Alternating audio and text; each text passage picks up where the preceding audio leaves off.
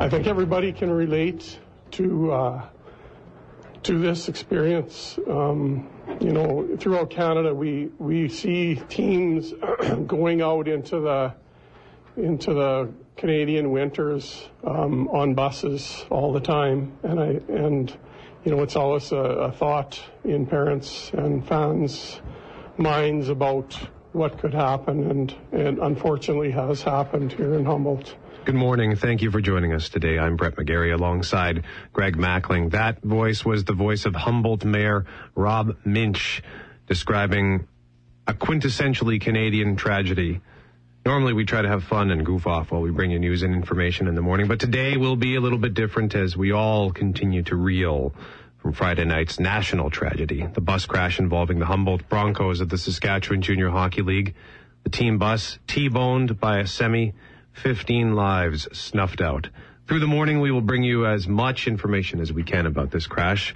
We will speak to a number of people who can offer some insight, and we will try to bring you stories of hope. We begin today, though, with some thoughts from my counterpart, Greg Mackling. Bear with me as I try to get through this, Brett. Uh, it's been a tough weekend, I know, for millions of Canadians, and that's not an exaggeration. On Friday night, I was doing something purely Canadian. As a family, we were at Elmwood Curling Club. We were out to watch curling in support of somebody special in our lives. The spectator areas were full of parents, family, and friends watching 40 young men and women pursue their curling dreams. Should have a TV crew here one night, I thought. Is there anything more Winnipeg, more Canadian than this? I was about to find out. The news broke on Twitter. The team bus for the Humboldt Broncos had crashed on a Saskatchewan highway. RCMP are confirming serious injuries. A buzz ran through the lounge, and immediately conversation turned to the memories of the Swift Current Broncos tragedy. People trying to place the year of that bus crash that took the life of four young men chasing their hockey dreams. 1986 was the answer. Tuesday, December 30th, 1986, to be specific. The fact the Humboldt hockey team and Swift Current team share the same team nickname wasn't lost on anyone talking about Friday's events. Wasn't until 6 a.m. on Saturday morning that I read the news. 14 of the 28 people on the Humboldt Broncos team bus were killed. That number has now risen to 15. As the tears streamed down my face, I did as many of you did. I checked my social media feeds. I turned on the radio. I turned on the TV. I wanted to get as much information as I could. As I scrolled my Facebook feed, it became quickly apparent that this tragedy was the only thing people were posting about. Post after post of support. Expressions of sorrow and sympathy.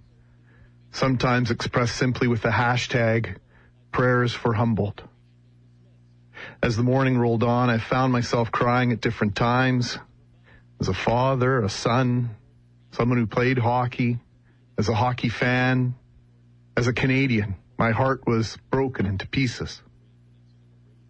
If this has affected you in a similar fashion, I don't need to tell you all the different thoughts that went through my mind. Gratefulness, bewilderment, shock, pride, empathy, Oh, the empathy. The empathy for those who received news unimaginable hours before. As a community sent off, they they sent their hockey heroes to stave off elimination from the SJHL playoffs against Nipawin. They gathered in that same building only hours before People left Elgar Petersen Arena imagining the worst thing in their lives was a triple overtime loss at the hands of the Nipawin Hawks. As the afternoon went on, details of these men and boys were streamed in news, and news that a young man from Winnipeg was among the survivors emerged. Matthew Gomercic. On Twitter, somebody suggested that the arena where more than 15,000 people will wear white in support of the hometown Winnipeg Jets later this week, be filled on this night with people wearing green. What a fantastic idea. Alexander and I found something green to wear under our Jets jerseys. We'd take off our Jets jerseys in favor of green shirts during the moment of silence, which was going to be observed at arenas around North America. When we got to the rink, my, my heart was heavy. I was mostly silent as we sat during the regular pre-game rituals. As the teams came onto the ice into a standing ovation, all in attendance could read Broncos on both teams' name bars where normally Ehlers, Laine, Wheeler, Kane, Toews, Sharp would normally be. Thought they were only going to do that during the warm-up. No, it was apparent that they were going to play the game in the same jerseys both teams had warmed up in. As I was processing the awesomeness of that gesture, both teams skated towards the center ice logo of the Winnipeg Jets. Blackhawks and Jets stood alternately in a circle with the on ice officials as one big team. All the players with the same name on the back of their jersey, standing for young men who had died doing what every single one of them had done to be where they were at that very moment. Ride countless kilometers on a team bus from town to town, game to game. It was beyond symbolic. Two NHL teams standing as one for a moment of genuine silence. Ladies and gentlemen, last night, an unimaginable tragedy occurred on the roads of rural Saskatchewan. 15 members of the Humboldt Broncos junior hockey team lost their lives, while other members of the team are still in hospital. In hockey, we've learned that you don't play for the name on the back of the jersey, you play for the crest on the front. Tonight, the Winnipeg Jets and the Chicago Blackhawks, together with the entire National Hockey League, are playing this game for the names on the back of our jerseys, the Humboldt Broncos.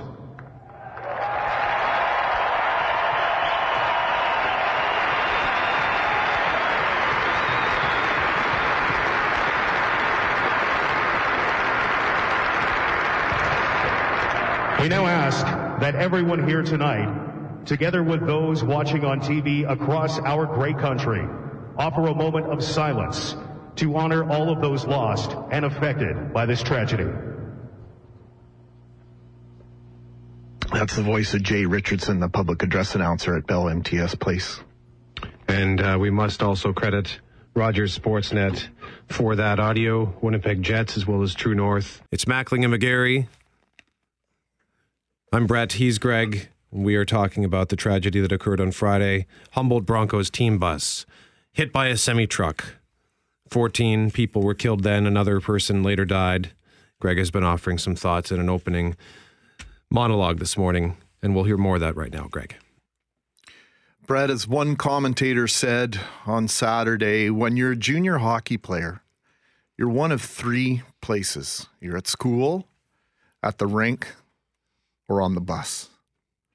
Paul Maurice, head coach of the Jets, had said earlier in the day, Saturday, when asked about his strategy in the pending game with Chicago, the game tonight will be played. Played it was with heavy hearts. Took a few shifts. Eventually, the two teams seemed to play at a high level. The Jets broke out into a 4 0 lead that turned into a 4 1 victory. Several points in the evening, a handful of fans tried to initiate a Let's Go Broncos chant in honor of a team from Saskatchewan. This in an arena in downtown Winnipeg. Eventually, a majority of Jets fans lent their voices to a fairly impressive chorus.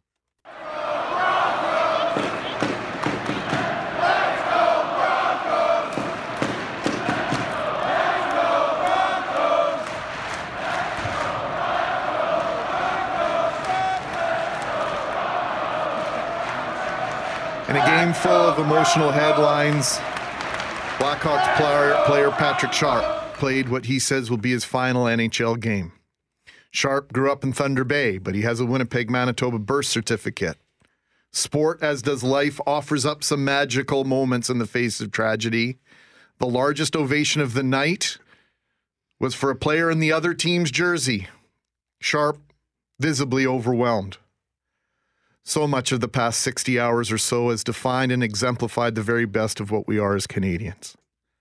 not the least of which is how we are coming together in support of one another. You didn't have to have a friend or a relative on that bus in rural Saskatchewan to feel this to your core. You don't need to be a hockey fan or a hockey family. In reality, we have all been, known, or loved somebody just like those members of the Broncos, pursuing a dream, living for the moment, giving it their all. Love and support goes out to all still hurting, trying to make sense of this tragedy. For the next few days, I think it's safe to say we are all Broncos fans. Last night, a community, a province, a country gathered in a 1900 seat arena to begin the healing process. What struck me most, Brett, outside the grief, the overwhelming grief, beyond the sadness, was the gratefulness. The gratefulness for the outpouring of support. Sean Brandow, the team chaplain, declared that he didn't want to be there. Talk about honest. I don't want to be here.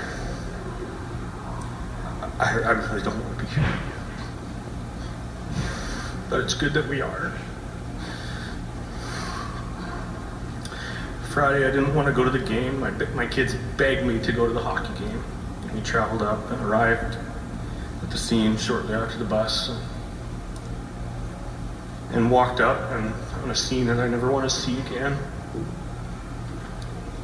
To sounds I never want to hear again. Uh, to greet Chris, um, I just feel so lost. And to go to the hospital and walk around and, and just hear groaning and panic and fear and distress and pain and just nothing but darkness. To sit and hold the hand of a lifeless body. I think that's what this is going to take. As much as anything, for all of us to get through this is plenty of honesty about our feelings, our emotions, and gratefulness. Gratefulness for one another. I, I had I had one of the kids living in my home, and we don't know. We don't know who has passed, and we don't expect to know right away. We we know that uh, the coroner and their office needs to do their work and let families know. That clip was from Friday night. The voice of the president of the Humboldt Broncos, Kevin Garinger, as parents from across Western Canada were rushing to the scene of the fatal crash with the team bus. A semi trailer near Tisdale, Saskatchewan. I'm Greg Mackling. He's Brett McGarry. And Brett, there's a word that came out this weekend that I kind of wondered if everybody knew the meaning of, and that's the word billet. Yep.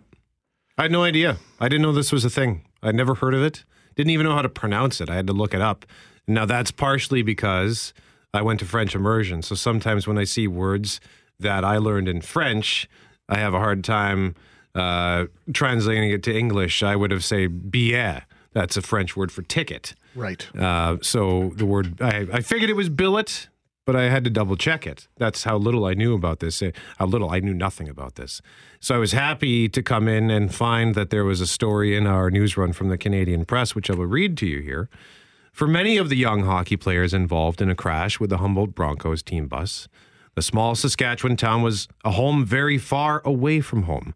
Billeting coordinator Gail Chilman in Estevan, Saskatchewan says that's because many junior teams rely on a process where local families house young hockey players from across Canada and the United States. Some of them are come in and fit in really quickly. Some of them get homesick for a while when they first come, especially if they're young at 17 or 18 years of age. But most of the time, they they fit into your families and they just become part of you. Now, Chilman has been hosting junior hockey players since 1995 and hosted the Broncos head coach, who was confirmed as one of the dead in Friday's crash. And we learned also that there is a billet family in Steinbach who took care, who housed one of the, the young men who now plays for the Humboldt Broncos. Uh, Matthew Gomercic, who played for the Steinbach Pistons from 2014 to 2016. Donna and David uh, McCullough and their, their family in Steinbach took him in, uh, took in Matt while he was there.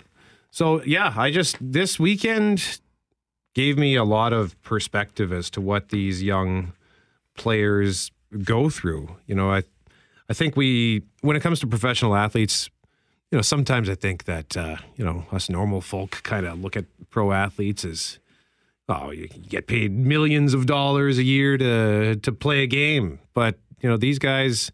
I didn't. I never quite thought of what they have to go through as young players. One chasing their dreams. I mean, just look at uh, the Manitoba Junior Hockey League. You've got Virden, which is just under 300 kilometers west of Winnipeg. Waywayseecappo, same thing, just over 300 kilometers. Swan Valley Stampeders, that's 500 kilometers northwest of Winnipeg and Swan River. And then OCN, Opaskwayak Cree Nation, uh, which is right by the Pas. That's over 600 kilometers northwest of Winnipeg. So these young men have to get on a bus and do these trips. And that's just in the Manitoba Junior Hockey League. Never mind the Western Hockey League, which takes teams from Manitoba to British Columbia to Washington.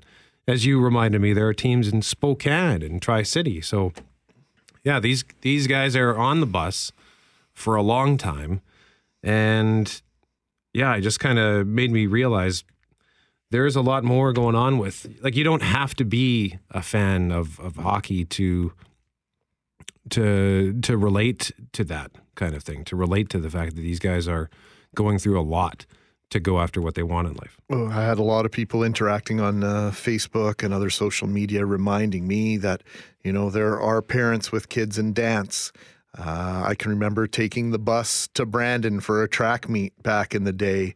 Uh, it's not exclusive to hockey. We think about hockey, and because junior hockey, 14, 15, 16, 17, 18 year old boys are out chasing their dream. The Brandon Wheat Kings, I, I sat down and did a little bit of math yesterday afternoon.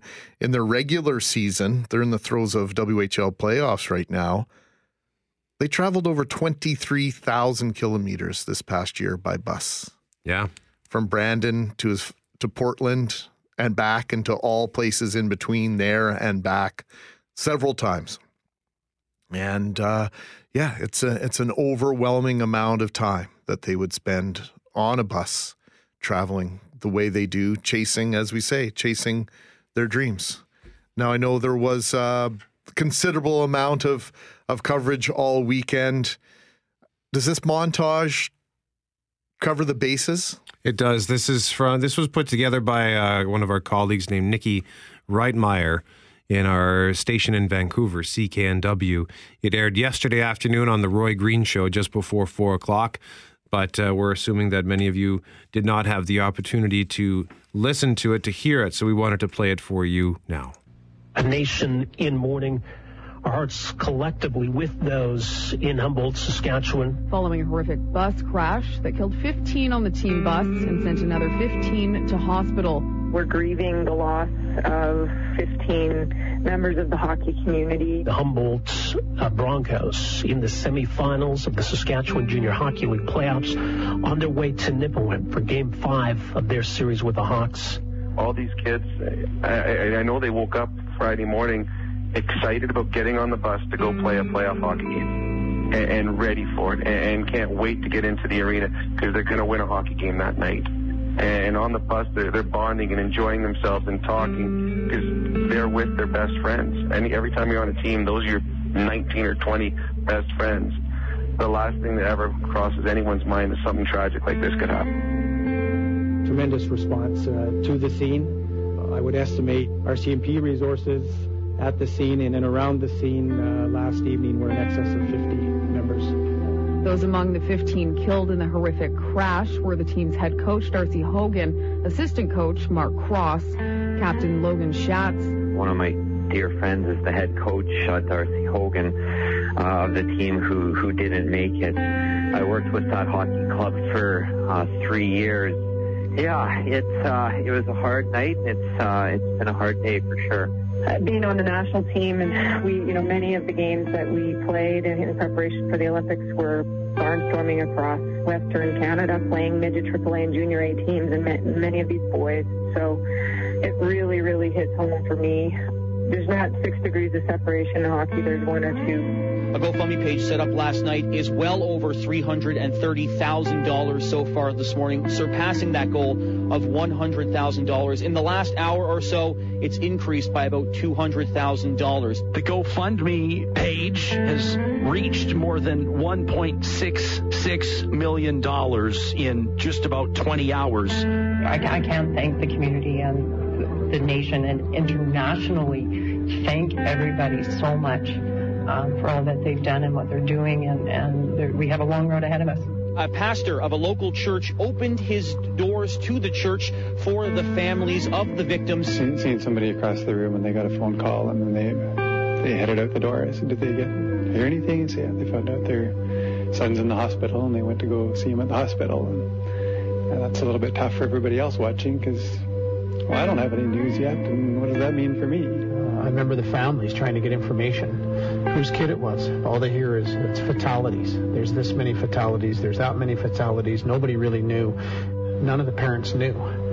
None of the parents knew. Uh, you know, it's it's just a, just a devastating, been a devastating night and day. And for these survivors, for their families, for their loved ones, life is really never going to be the same. The GoFundMe page, by the way, that was set up for the Humboldt Broncos on Friday night with the goal of raising $10,000 is now up to $4.7 million. To be exact, 4.706491. That's an incredible amount of money. 60,000 people have, 68,000 people have contributed to that GoFundMe campaign. Just an incredible show of generosity. Brett, one of the individuals killed on Friday night was CHBO broadcaster Tyler Bieber. He was their play by play announcer. We're going to be joined by our own Kelly Moore, spent 22 years riding buses to provide play by play commentary on the radio at a variety of levels of hockey. We will visit with Kelly. We know this has hit him very hard, and we will give him the opportunity to share his thoughts, his feelings on this national tragedy when we come back. 649, Greg Mackling, Brett McGarry, joined by Kelly Moore as we reflect on Friday's tragedy. 15 young men, some boys, uh, in fact, killed on the highways of Saskatchewan, playing hockey, doing something they loved. One individual on that bus did something that we love. He was a broadcaster Tyler Bieber, 29 years old. He was the play by play voice of the Humboldt Broncos for Bolt FM in Humboldt. I said before the break, Kelly, 22 years riding a bus. Is yeah, that accurate?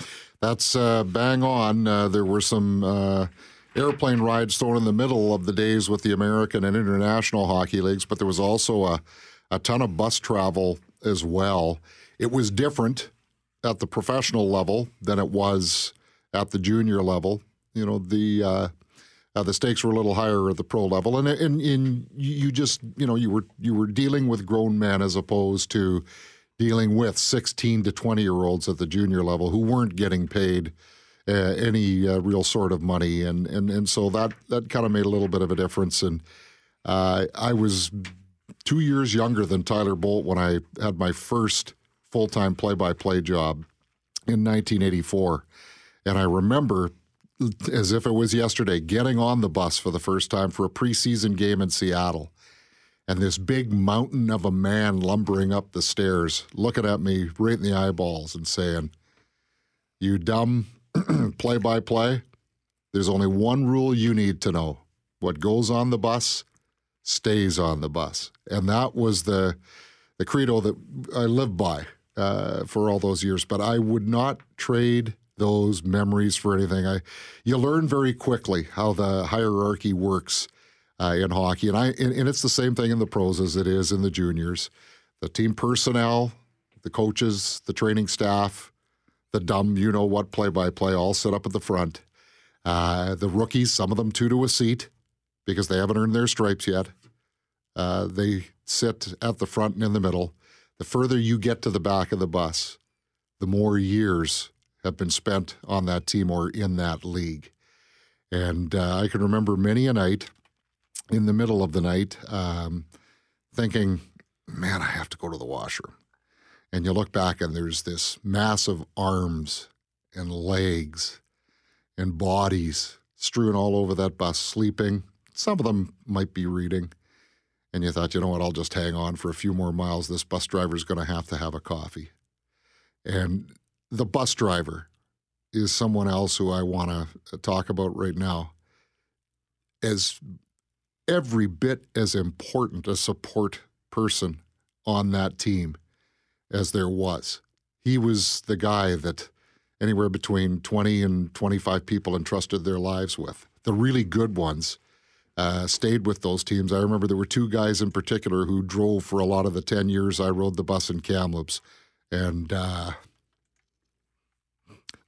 they're like family.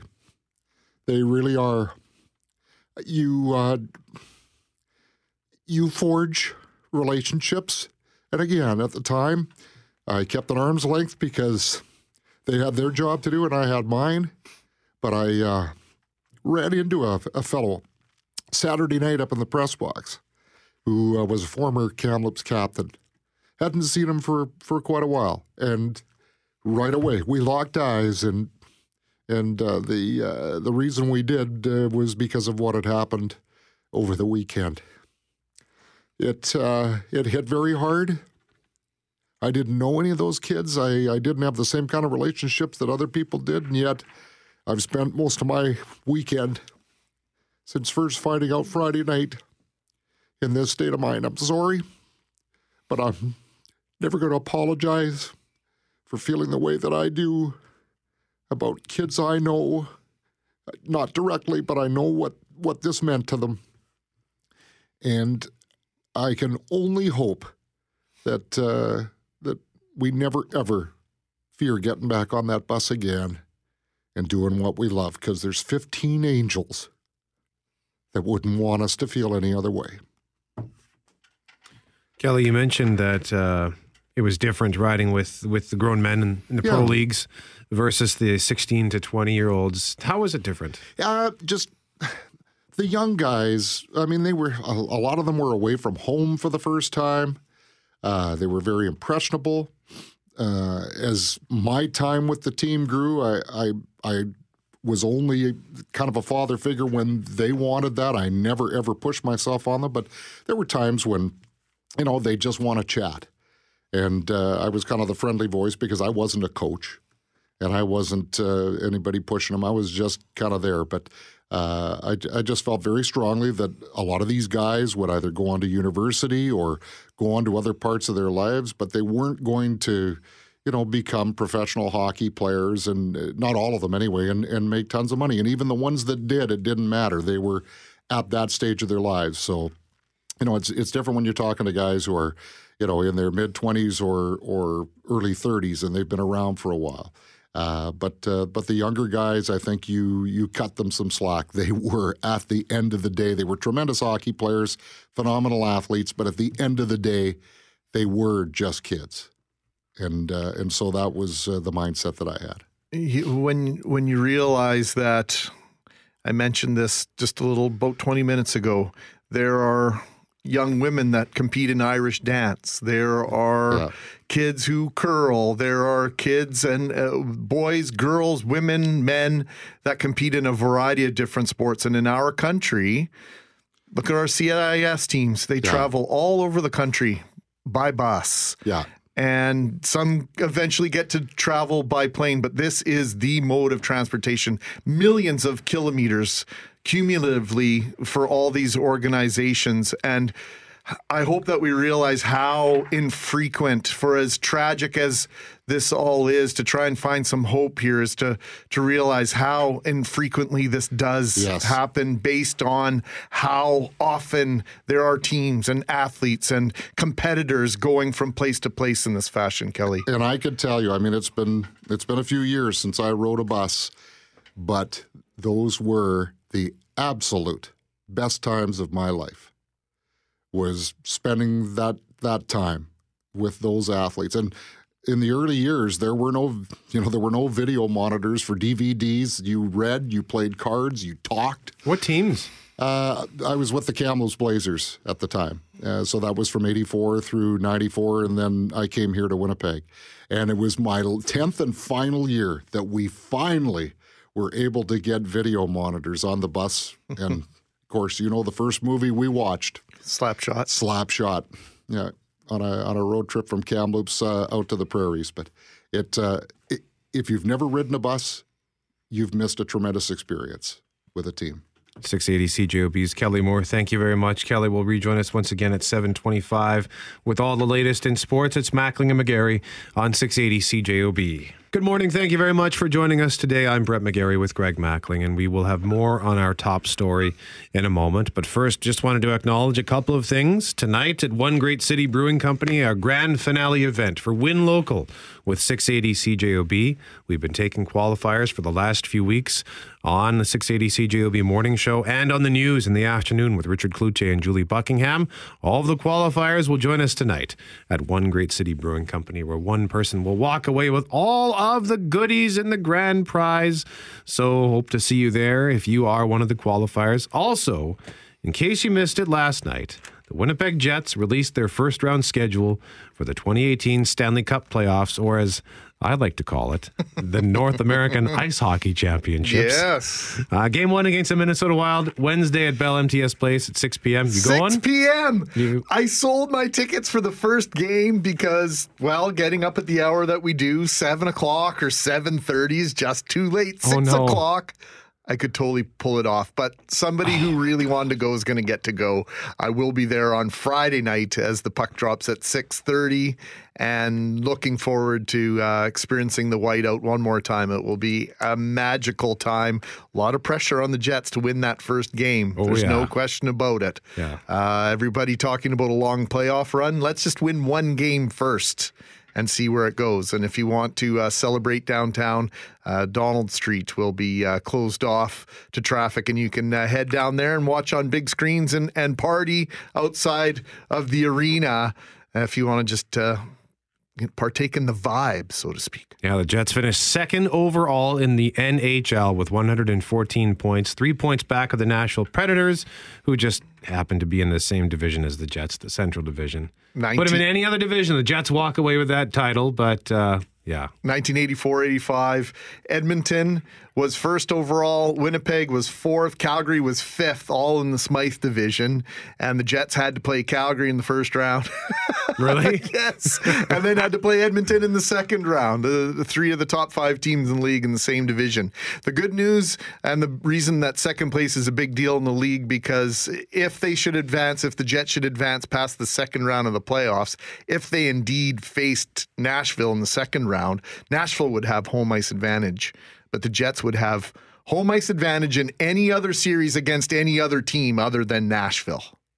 So that's why that's a big deal, including the Stanley Cup final. Now, should it make it that far? So we'll have lots to talk about when it comes to the Winnipeg Jets throughout the week here on 680 CJOB. But right now we want to turn our attention back to our top story. Next, if we could have Bill Chow, president of the SJHL. Good afternoon, everybody. Um, I don't have a lot to say uh, other than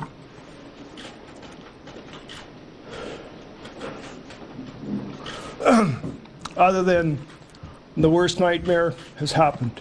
That is the president of the Saskatchewan Junior Hockey League, Bill Chow, at par, as part of an emotional news conference on Saturday afternoon, where we heard from the mayor of Humboldt, where we heard from the RCMP Uh, as the Humboldt Broncos, in the wake of the devastating crash on Friday night. For many young ath- athletes like the Broncos, Brett, bus travel is a way of life and part of living their dreams. We've reached out to Doug Bowes, a friend of mine who's also a former equipment manager in both the MJHL and the Western Hockey League, to hear about his experiences and life on the bus. Doug, thank you for doing this. Morning, Greg. How are you? I'm doing okay. I'm holding it together this morning, a lot better than I was doing over the weekend, to be sure. Last night during the vigil, uh, I had both uh, both the boys in bed with me, holding them close to, you know, as we were watching uh, what Humboldt and the whole country really is going through. And you were on the Moose Jaw Warriors bus. The Moose Jaw Warriors, of course, were the Winnipeg Warriors once upon a time, and they had a, a, a an incident uh, with a bus of their own that that you happened to be on once upon a time. Yeah, that goes back to I think early 1988. It was after the Swift Current crash, and we'd been in Brandon playing the Wheat Kings. My mom and dad were there. Uh, they brought one of my friends out. You know, just a normal hockey game got to spend 20 minutes with my family, and we headed home. Uh, we were just just outside of Indian Head, Saskatchewan. And as I like to mention to people, this is literally the only ditch in Saskatchewan. And uh, we got hit with a big gust of wind, and the bus left the highway. And by the time we'd come to a stop up against a um, a blind of trees, um, we were, you know, 100, 150 feet off the roadway. Um, how our bus stayed upright, God only knows. We had a couple kids that got hurt. We had a guy that uh, wrenched his neck. Uh, we had a kid that smashed his head on a win- window post. But other than that, we were pretty unscathed. Talk about life on the bus. Talk about life in, in junior hockey and this pursuit of of being the best of who you are. Some some kids are playing knowing they're not going to make it to the next level, but that doesn't stop them from performing and doing their very best in a game they love. For sure, and I, I mean, you know, with my experience, I started in this business.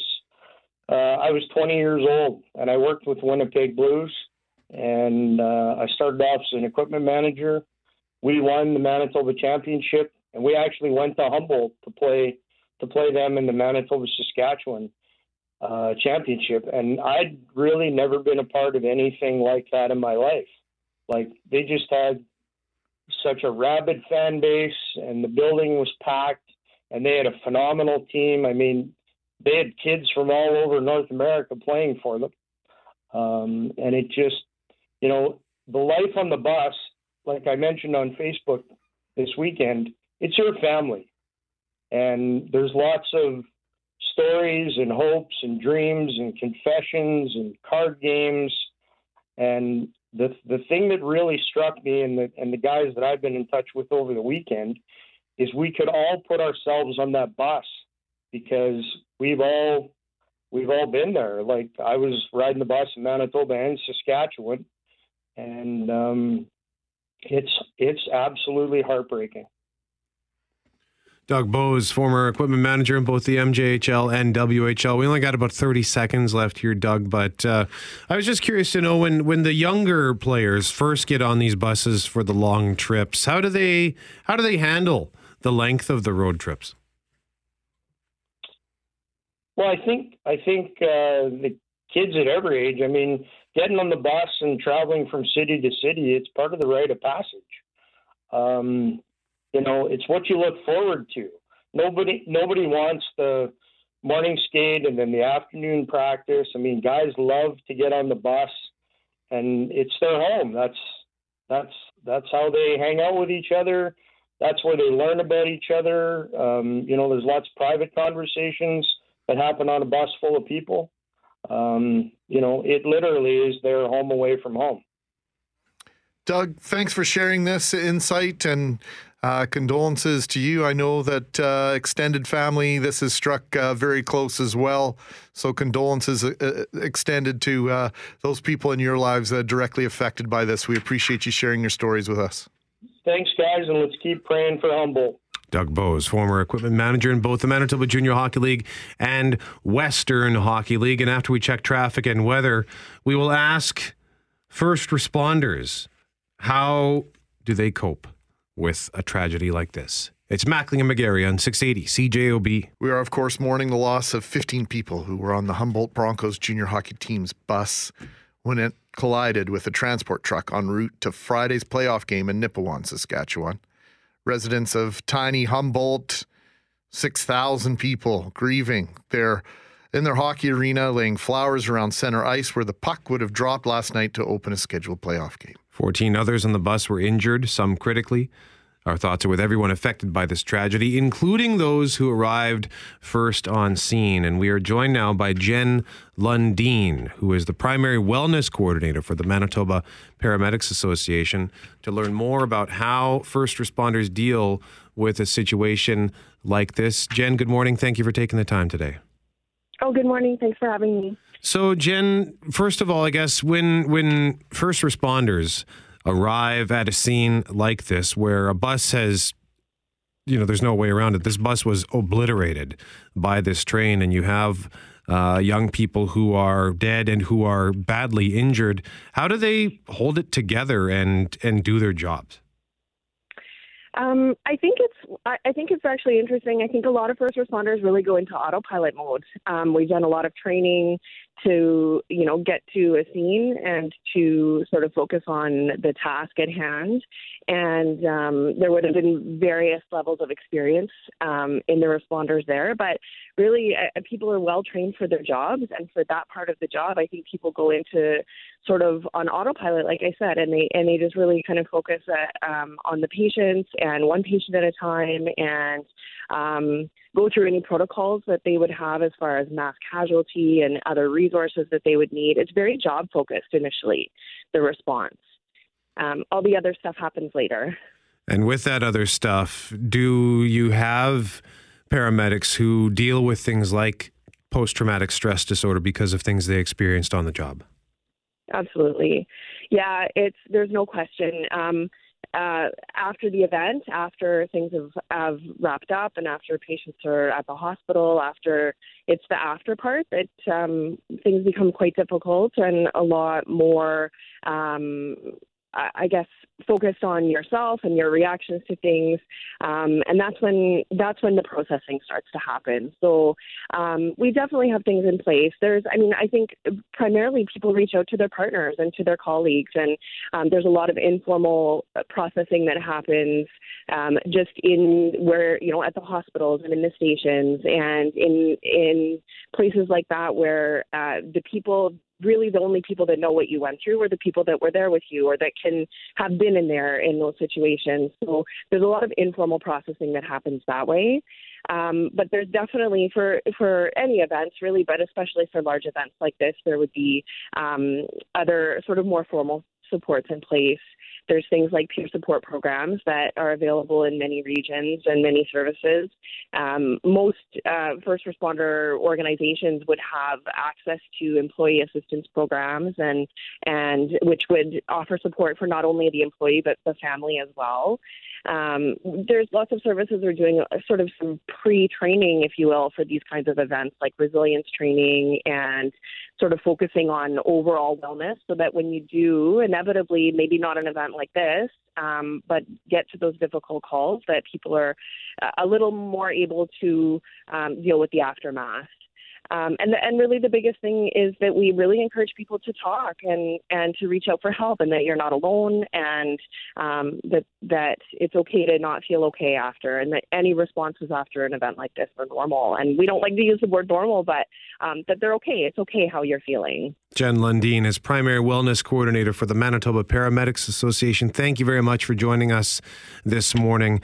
Absolutely, I think uh, we some they sometimes get uh, lost. Uh, uh, in these discussions. And I think that uh, you know, uh, showing up and, and having to, to, you know to do the work to uh, to free some of the injured and um, you know and to deal with some of the deceased is uh, uh, a very diff- difficult job. And and we know vicarious trauma with frontline responders is real, and there's no doubt that they're going to need our support in all of this as well. That is former NHL player Sheldon Kennedy, who was with the Swift Current Broncos when the team bus crashed in December of 1986 and four people died.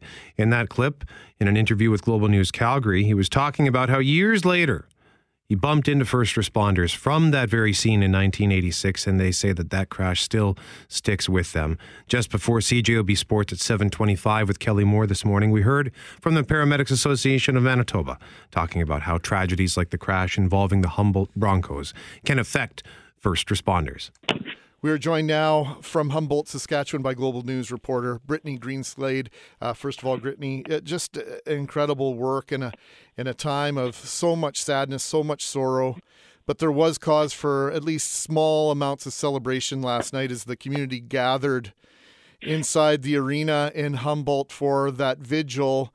There were a couple of the players that survived this crash in attendance there was, and uh, it was really important, they say, to be here. Nick Shumlanski was one of the survivors. He managed to walk away from that horrible crash with just a few bruises and scrapes, saying uh, he can't believe he walked away with just that.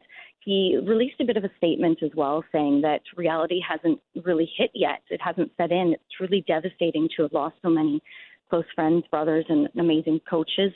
Um, he spoke about how times are tough right now, but the support that people have shown him is just so amazing. And you could just see that look on his face as he walked in to this vigil uh, down at Ice Surface, where we know those players and the families of some of the victims were here, and the billet families. Um, the tears, the raw emotion. Um, Matthew Gomercic, who was the lone Manitoban on the team, uh, was also released from hospital. He, one of the survivors as well, was here last night to be here uh, with friends and family and really be able to take that first step in moving forward and healing. Um, that's what this vigil was all about for so many of these people and, and really these people in the town here. Um, one thing that we've said over and over again that people need to remember is many of these players aren't from here, which means that they live with other families. They're billeted with families in this community.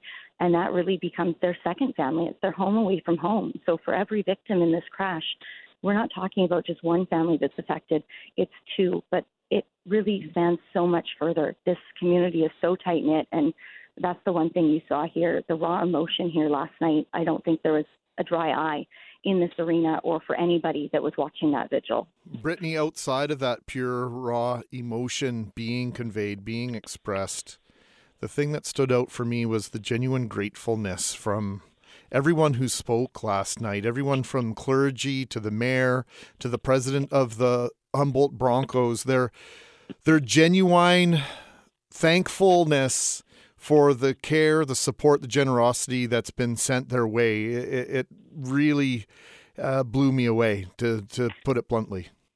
Yeah, Greg, this we we like to say it's a small community because it's a town of six thousand, um, small but mighty, small but strong. This this town has shown such resilience and um, compassion to others through such a difficult time. Um, as you know, when many terrible tragedies hit, us as media descend upon these small towns, uh, trying to bring that story to Canada, trying to bring that story to our viewers and our listeners. And people here have opened up their arms to us. Um, I had one moment with one gentleman yesterday who's been a scorekeeper here for the Broncos for eight years. He's a former billet as well. And as we were talking, he broke down in tears and just asked if he could give me a hug. And we sat there just in silence, crying for a few moments um, that's what this community is. They they open their arms to everyone. Um, they've opened their arms to all of these hockey players year year after year who come here. Um, and we heard from another gentleman yesterday who said these hockey players weren't just hockey players. These were young men who helped out in this community, um, many of them going and helping shovel driveways in the winter, uh, doing anything they could. These young men were stand up citizens in this community and are going to be very dearly missed. Uh, one of those killed was a broadcaster, Tyler Bieber, and you know, uh, as as broadcasters, that that hits home for us. How are you holding up in in all of this? You've been telling stories for for almost three straight days now. How are you holding up? I think it hits all of us. Um, I it doesn't matter if we're media, um, but for us on the ground here, getting to speak to these people, getting to learn about them, getting to share their stories, that helps us. I think it helps everybody heal. It's, it's what helps Canada heal during this.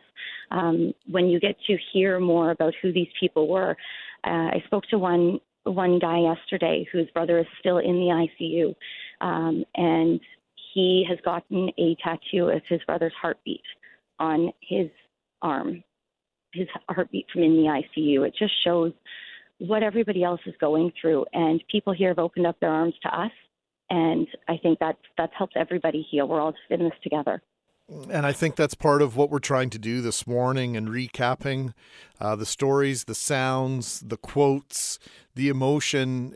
Like last night, uh, that community believes they started the healing process, and this is reaching across the country. There are lots of people here in Winnipeg who are feeling this in a in a very large fashion.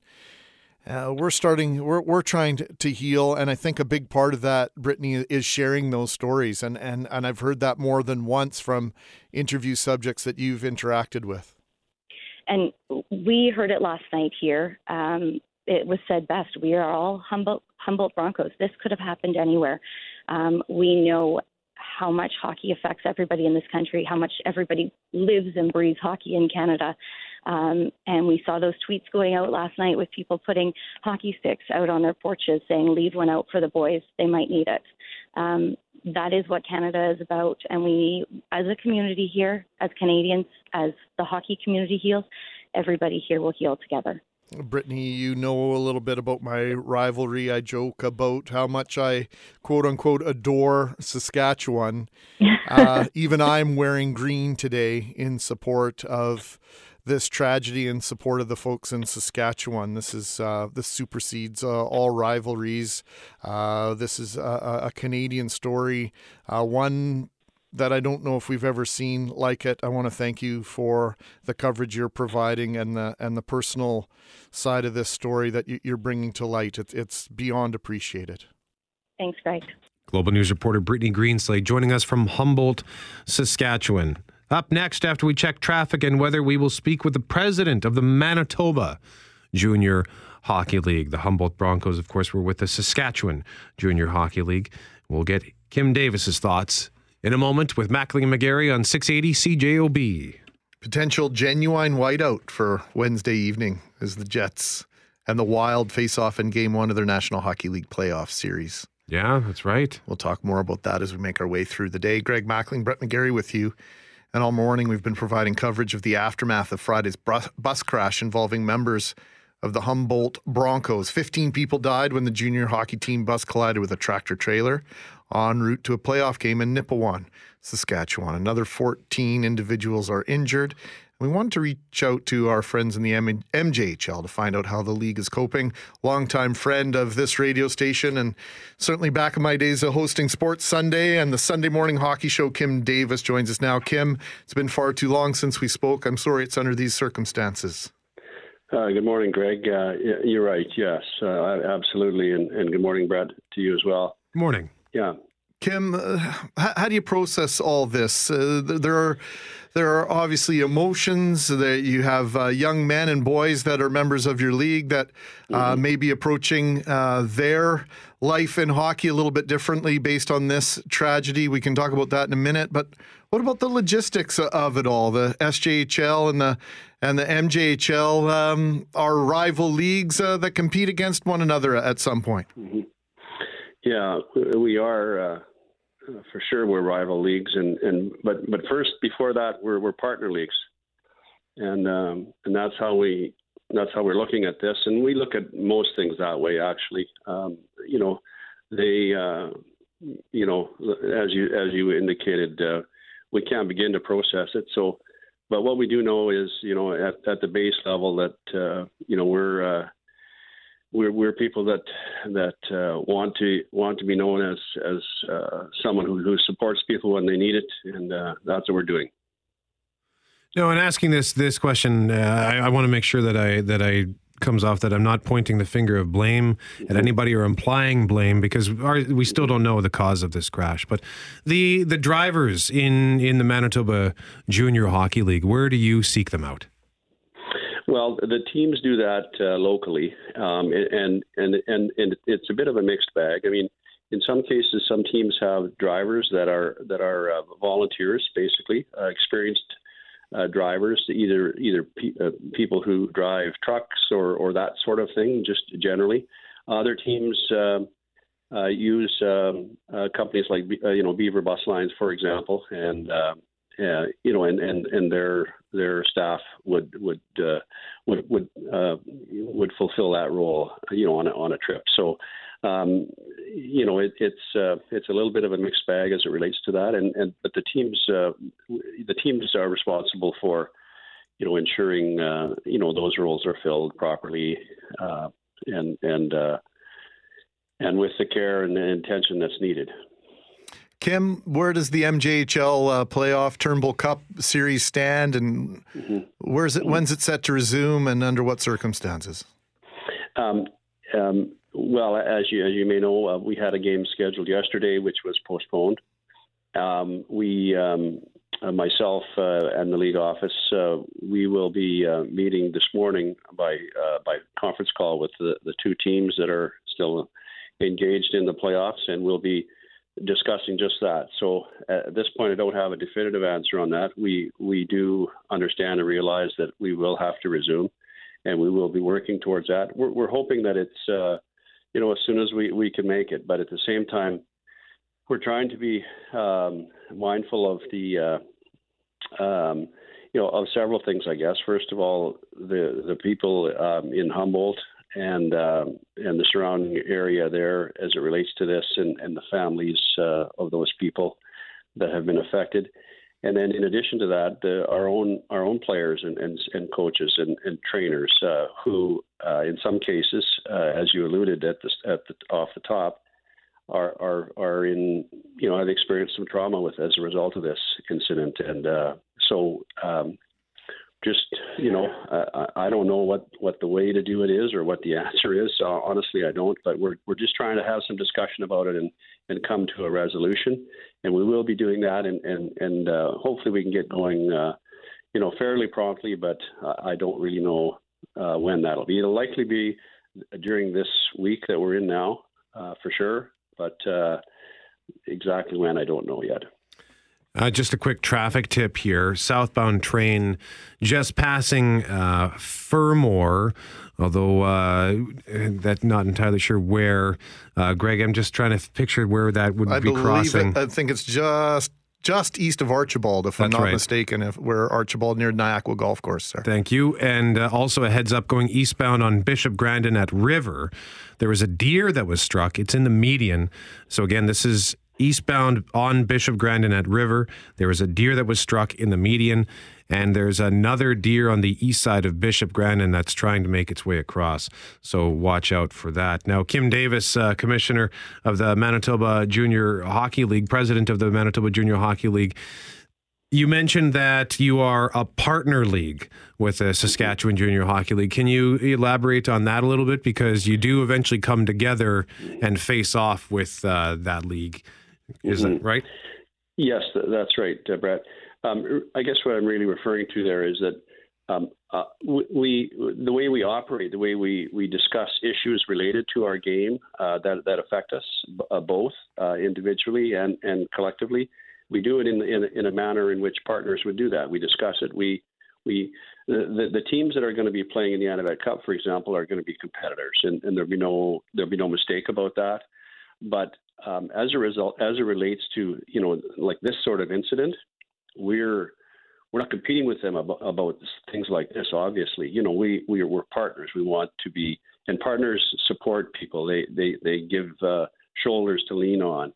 Uh, that sort of thing. We we certainly have some disagreements for sure uh, when we when we talk in a partnership mode, but but uh, for the most part, we we uh, you know we support each other when when it's well, certainly when it's needed, and um, and provide insight and uh, uh, whatever other assistance we can do. And uh, in, in, addition to that, I mean, we are part of the Canadian Junior Hockey League, each of us, the SJHL and the MJHL, and, and in that sense, we're partners. We're part of that organization together, each individually, uh, partners of that that greater whole. And so you know, we we do cooperate, I guess, in in in many many things. Um, the, the things that that that people see on the ice as it relates to, as I say, the Anavet Cup and, and what have you, certainly would indicate that there's a competitive side to it, and there really is. But most of the other things are are partnership and cooperatively uh, done. Uh, I'm going to ask you to do this in 30 seconds, Kim. Uh, The Humboldt Broncos have been a cornerstone of the SJHL. They are really mm. a model franchise for all of junior hockey across the country. Fair to say? Yeah, it certainly certainly I would say. I mean, I've been there many times. Um, you know, with our team that plays in that's played in the Anavet Cup, I had two brothers that played there in the in the late seventies. Um, so at different times, uh, consecutive years. But you know, from a personal perspective, um, you know, I can certainly endorse what you said, Greg. They they are a model franchise. They're they're a wonderful, uh, uh, wonderful organization. Nobody nobody deserves uh, what what what happened Friday, and least of all uh, a group like that. Kim Davis, president of the Manitoba Junior Hockey League. Thank you very much for joining us this morning okay, on thanks. 680 CJOB. Thanks, thanks, gentlemen. After Global News at 8 o'clock with Jeff Braun, we will hear more from former NHL player Sheldon Kennedy, who was on the bus when the Swift Current Broncos experienced a crash in 1986. And he describes what that event was like. That's coming up with Mackling and McGarry on CJOB. I'm Brett McGarry. He is Greg Mackling. We will have more on our top story in a moment. But before we proceed, we just want to quickly mention, in case you somehow missed it last night, maybe you're just getting in your car, you haven't had time to check social media, you woke up late for work. I don't know, it's a Monday.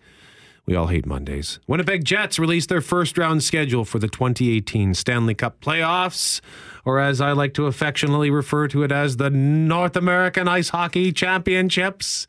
Game one against the Minnesota Wild Wednesday at Bell MTS Place at 6 p.m. Poor Greg sold his ticket. oh, I could have gone, thinking it would start at seven or 7:30. Yep. That was my first thought. of that 6 p.m. Hey, I bet you Greg gets to go to that. Yep. Not so much now. It's kind of tough to go without a ticket. Game two is on Friday at 6:30, and then of course there's also going to be the Winnipeg Whiteout Party, which will be happening on Donald. Right? That's right, uh, and in and around the parking lot on on uh, on Donald by the Metropolitan uh, Theater, where we uh, were just a couple of weeks ago for an event. A fantastic place to get together. Looks like maybe a little bit of snow in the forecast. Very apropos. And just to give you a heads up, so you're not looking for the game on TV if you don't have tickets, the game is on Sportsnet. It's not on CBC. So you have to have those Sportsnet channels in order to get the game uh, any game this series, in fact, because CBC uh, locked down the Maple Leafs, Boston Bruins series, and uh, Sportsnet snapped up the Jets and Minnesota Wild. So just to give you some warning ahead of time to make sure you have those extra channels. We will have all sorts of discussion about the Winnipeg Jets this week on 680 CJOB. But right now, we want to revisit our top story. Humboldt Broncos, Saskatchewan Junior Hockey League team bus crash hit by a semi truck on Friday. 15 people dead, 14 others injured. And this harkens back to 1986, December of 1986, when the Swift Current Broncos had a bus crash and four people died. And former NHL player Sheldon Kennedy was on that bus. He describes that event to Global News Calgary. Well, I mean, you know, our experience was. Uh, you know, a typical trip.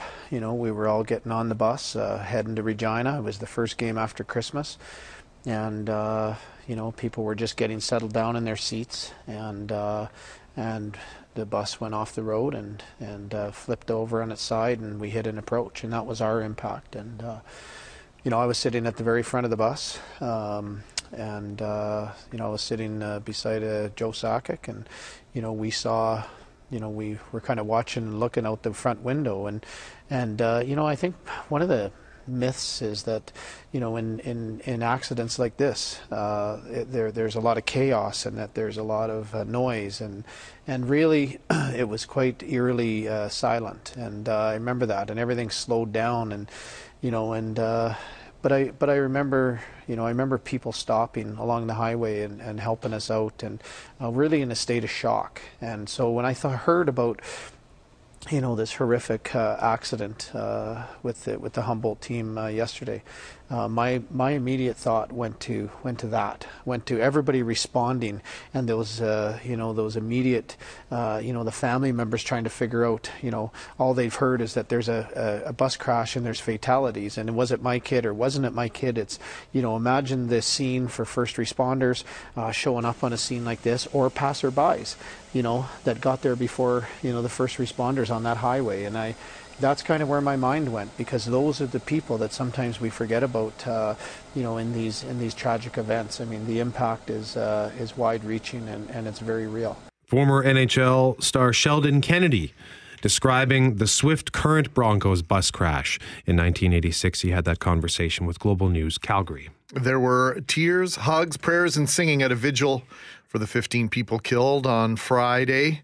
Prime Minister Justin Trudeau, Saskatchewan Premier Scott Moe, and hockey commentators Don Cherry and Ron MacLean among the thousands gathered at the hockey arena in Humboldt last night. Adam MacVicar from Global News Saskatoon is in Humboldt and he joins us now live on 680 CJOB. It's been a long few days for you, Adam. We appreciate you working us into your schedule. It's been a, uh, a very hectic few days, but thank you for having me this morning. Adam, uh, you know, to personalize this a, a little bit, uh, uh wh- where did you grow up?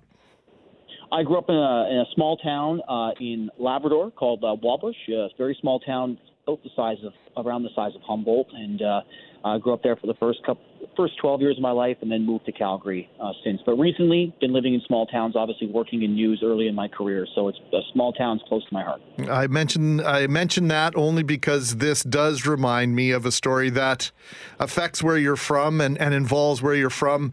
Brett and I both saw the play come from away and yes. that play expressing and depicting uh, what happened on 9/11 in Gander, Newfoundland, and the and the hospitality, the caring, the amazing support that the individuals in that community uh, lent to individuals who were stranded there. And I just couldn't help but see some similarities because Humboldt seems so grateful for all the support they're receiving from the outside.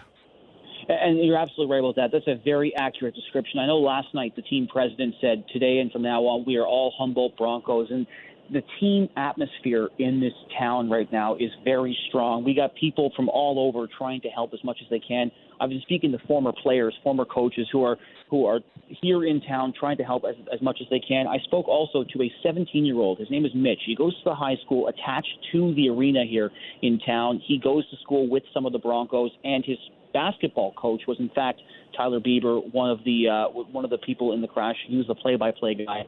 Uh, he tragically passed away in the crash as well, one of the 15. He said he works at the Boston Pizza, this 17 uh, year old Mitch, he, and he picked up extra shifts this weekend.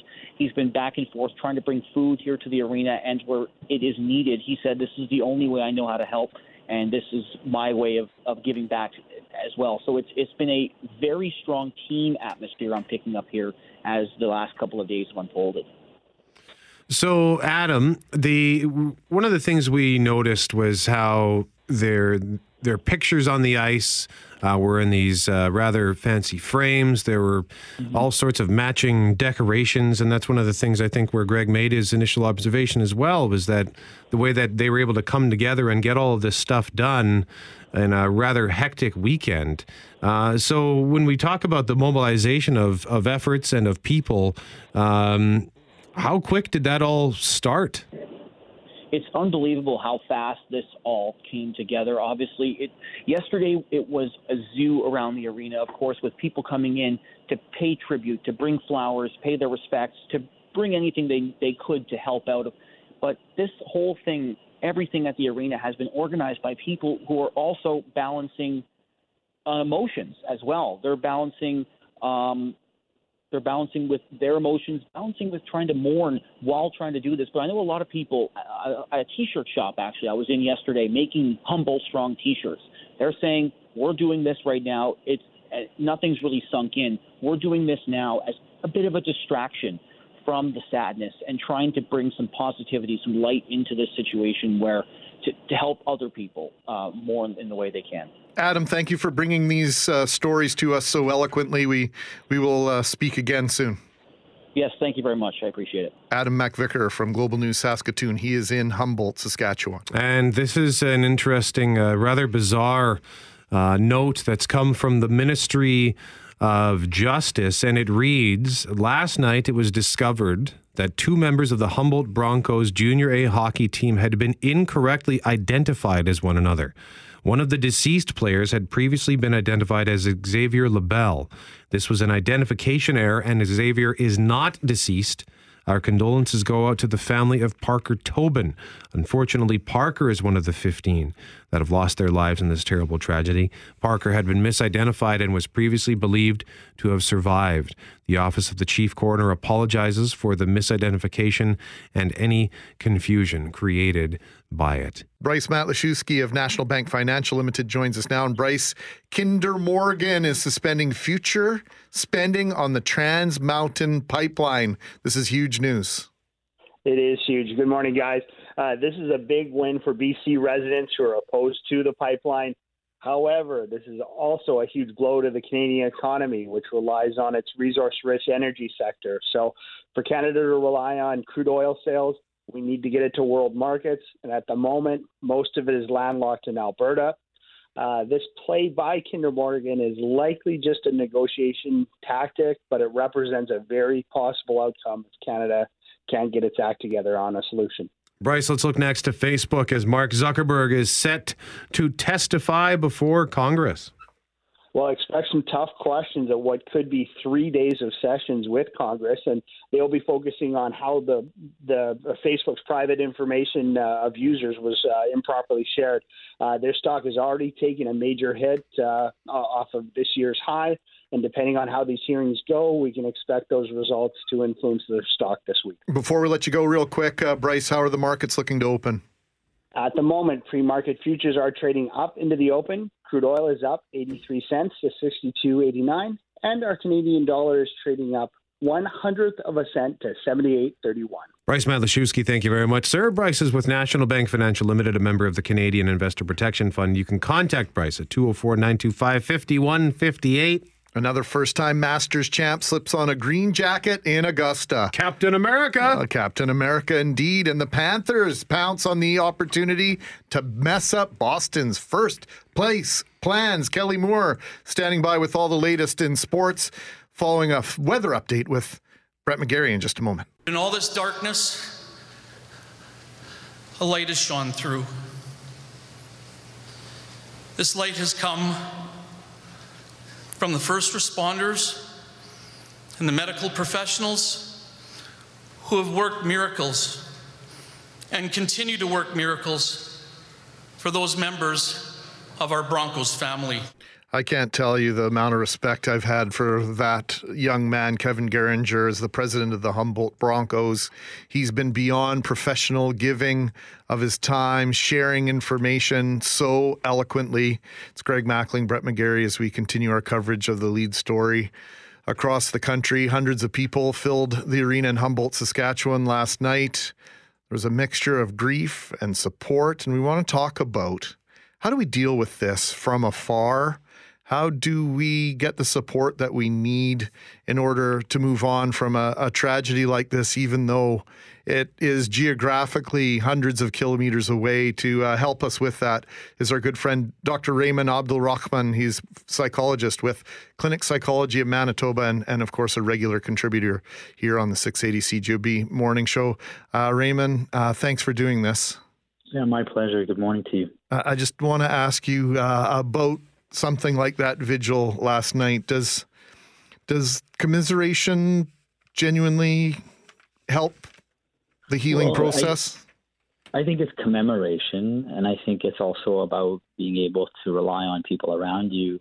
Um, I think when things like this, when tragedy happens around the world, it can often leave people feeling isolated. It can shake their sense of security.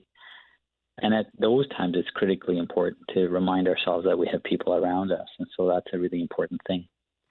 Doctor, one of the things that I noticed over the weekend, uh, for example, we had uh, we heard from a family in Steinbach uh, who was a billet family for one of the players who now plays with Humboldt. Uh, Matthew Gomercic, he played with Steinbach a couple of years ago, and and that family was expressing relief that Matthew was okay, but it almost sounded like they felt guilty for saying that uh, mm. because there were so many others who did not come out of this okay. So if if there are those who are experiencing guilt because of a situation like this, how do they uh, deal with that? I think it's important to realize that these kinds of situations can leave us with multiple conflicting feelings, right? The idea that you have a sense of relief that the people, that some of the people that you know are okay and other people have not been okay. Um, conflicting feelings are very normal, and I think being able to understand the way that we think and react to this is is going to be critical. And that means learning to be okay with having both of those feelings that you're not a monster, that you're not a bad person because you have that. This concept of survivor's guilt is a common thing for people who've experienced trauma. And sometimes trauma can occur to people who've been through it, but there's also vicarious traumatization of people who are close by or who witness those difficulties. Doctor, so that's uh, sorry. Go ahead, doctor. Yeah, so that's normal, and, and it's important to learn to expect that as well too, and that helps us cope when we know that we can expect those feelings.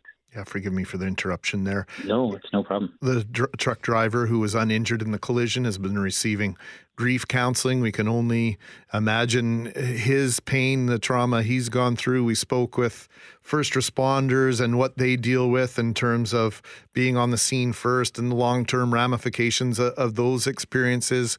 What about those of us with kids? Uh, I, I, was at the hockey game at the Jets game with uh, one of my boys. Mm-hmm on Saturday night. And I, have been overwhelmed by emotion at different times over the last few days, imagining uh, being a parent of, of, of, of, one of the victims and just being overly grateful for the fact that my, my children are safe. And I was standing uh, openly weeping uh, during the moment of silence at the hockey game. And uh, Alexander put his arm around me, put his head on my shoulder. He says, uh, It'll be okay, Dad. How do I talk yeah. to my kids uh, about this? Well, I I think there are times, you know, generally speaking, I feel like in our society we don't always talk about tragedy. We don't always talk about death, and I think it's really important for each of us to be able to learn to identify our value systems, regardless of what that might be, uh, to be able to explain that to not just ourselves but to our children as well too, and then to use age-appropriate kind of descriptions on how to describe what's happened. Um, I think the more we try to guard ourselves from this concept that bad things won't happen to us, the more we become affected by these kinds of incidences. But when we can learn to take these really horrific experiences in stride, but understand that sometimes bad things can happen to good people, it allows us to cope better. And it also helps us to shift our sense of safety. Um, I mean, I'd like to quote Fred Rogers. Fred Rogers, uh, Mr. Rogers, as everybody knows him. He says, you know, when I was a boy, when I would see scary things on the news, my mother would always say to me, look for the helpers. You will always find people who are helping. And taking that perspective shift of knowing that it pulls people together is a very valuable thing. Raymond, one of the stages of grief is anger. And one of the things that I noticed over the weekend, I, I, I don't want to say an overwhelming amount, but I did see some anger uh, towards the driver of the semi truck. We still don't know what the exact circumstances were. We don't know the the cause of the crash, but there are some who are. I saw anger because this the driver of the semi emerged from this okay. So if mm-hmm. that is an emotion that someone is feeling, how can we sort of uh, put that away? How can we deal with that? Well, it's important to realize that we have those feelings. We just need to make sure that we don't project them onto people who don't necessarily, like, who may not be the cause for them. We're often looking for reasons. You know, at times when things happen like this, where we have no clear reason as to why bad things happen, we try to make sense of the situation by looking for a cause or a person. And sometimes there may be a person or a thing or a situation to blame, and sometimes there just isn't. Um, but being able to recognize the anger, and the anger might be more associated with the loss of these family members of these valuable citizens, that might be more important to recognize as opposed to trying to look for a source or a cause. Before we let you go, the value of counseling, the value of speaking. Mm-hmm. Talk to us about that. Well, I would say it's important to understand that grief, there is going to be a normal grief period, and the way that we react to those is, is the way we deal with grief or more severe trauma at the beginning will be very much the same. And I think one of the very important things, and that'll come with commiserating or honoring, will be that you get to talk about your feelings. But more importantly, when you talk about your feelings, you talk about your thoughts and being able to restructure the way that we see the world, our sense of safety, to have a sense of uh, company, uh, of support, helps us realize that we do have some sense of safety back in the world and allows us to process that. And that's really critical. Um, number two, it'll be really important to continue on with our everyday activity, right? To make sure that this we take time to honor, but we also continue on with the things that need to be done. The more that we move away from the everyday activity, the more that these things can affect us. So it's this balance between honoring but continuing forward. So those are really critical. Um, and for many people, they'll carry on, and those those things will be those things that I mentioned will be sufficient. But there are going to be times where people are really jarred by this, particularly people who might be closer to this experience or people who might have had a similar experience, and this triggers more feelings and experiences or memories about something that might have happened to them. And for those people who find that, you know, it doesn't, it goes beyond grief and it continues for a long period of time and it's affecting their daily living, their interactions with other people and their family, that's when I think therapy is really important. And it's important to seek out professional help at that point in time to help people get back to what they, back, get back to the way that they were living. Raymond, thank you very much for your time this morning. We appreciate it as always. Yeah, my sincere pleasure. Take good care. All right. Dr. Raymond Abdul Rahman, psychologist with Clinic Psychology Manitoba, regular contributor to the 680 CJOB morning show, joining us on coping with tragedy. After we check traffic and weather, we are going to hear from a pastor who was at the vigil last night in Humboldt, Saskatchewan, and find out why he didn't want to be there. It's Mackling and McGarry on 680 CJOB. Global News reporter Christian O'Mell joins us now in studio as we continue coverage on our top story Humboldt Broncos. 15 people killed on Friday night in that tragic crash with a semi truck, and a vigil was held last night. And Christian, uh, what have you learned from the pastor that it was involved there? Well, we heard Pastor Sean Brandow at the vigil last night. He was very emotional, uh, talking about just the battle he's had to deal with internally and how he's turned to God to try to help answer some of the questions that seem impossible to answer. Uh, this is what one of the things he said at the vigil last night. And walked up and on a scene that I never want to see again, to sounds I never want to hear again, and just feel so lost. And to go to the hospital and walk around and, and just hear groaning and panic and fear and distress and pain and just nothing but darkness. So, Sean Brandow this morning talked with our global news team in Humboldt. He was asked what the team means to him. Well, it goes a lot more than just in the rink here. Um, I've worked with Hockey Ministries International for for eight years here, uh, running the chapel program here at the Broncos, and so as I said last night, I you know we sit behind the bench to just to see their names and and know who we're looking at, and the seat location is important to me. You know, I want to be there as close to the guys and the ministry that I'm very thankful has been established before last Friday. Um, that the supports have been here when guys are are hurting throughout the season, um, not just in this tragedy. And, and hockey ministries is doing that all over the world.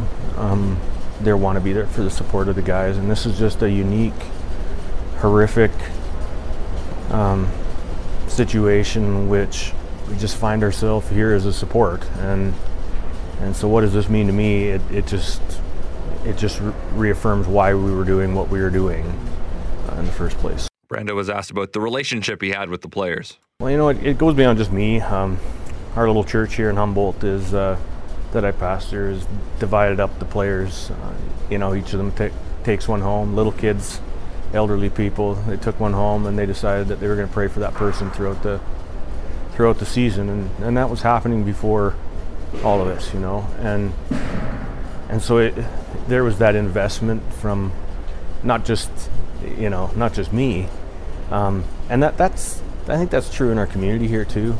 Um, that, that, investment was there through billets and everyone else. For me personally, you know, it, it just the connection and the the unique purpose of me being there. I, my heart sort of ached for them already um, before this, and and it's just blew it up. I just didn't know what to do, and Darcy was a good friend, um, great family friend. Their families come to our church, and we just we don't know um, sometimes how to help them, and and uh, we just really really feel for them and want to be support to them. So. The pastor reflected on how the situation Friday played out from his perspective. Oh man, it was just uh, from moment one, it was chaos. We knew about the accident before we got there. We got a text message that the bus had crashed, and, and as we pulled up, and it was just uh, yeah, chaos is probably the only word. And all I could do is just you know just touch one guy, getting put in a stretcher, and then I just I knew I couldn't do anything there.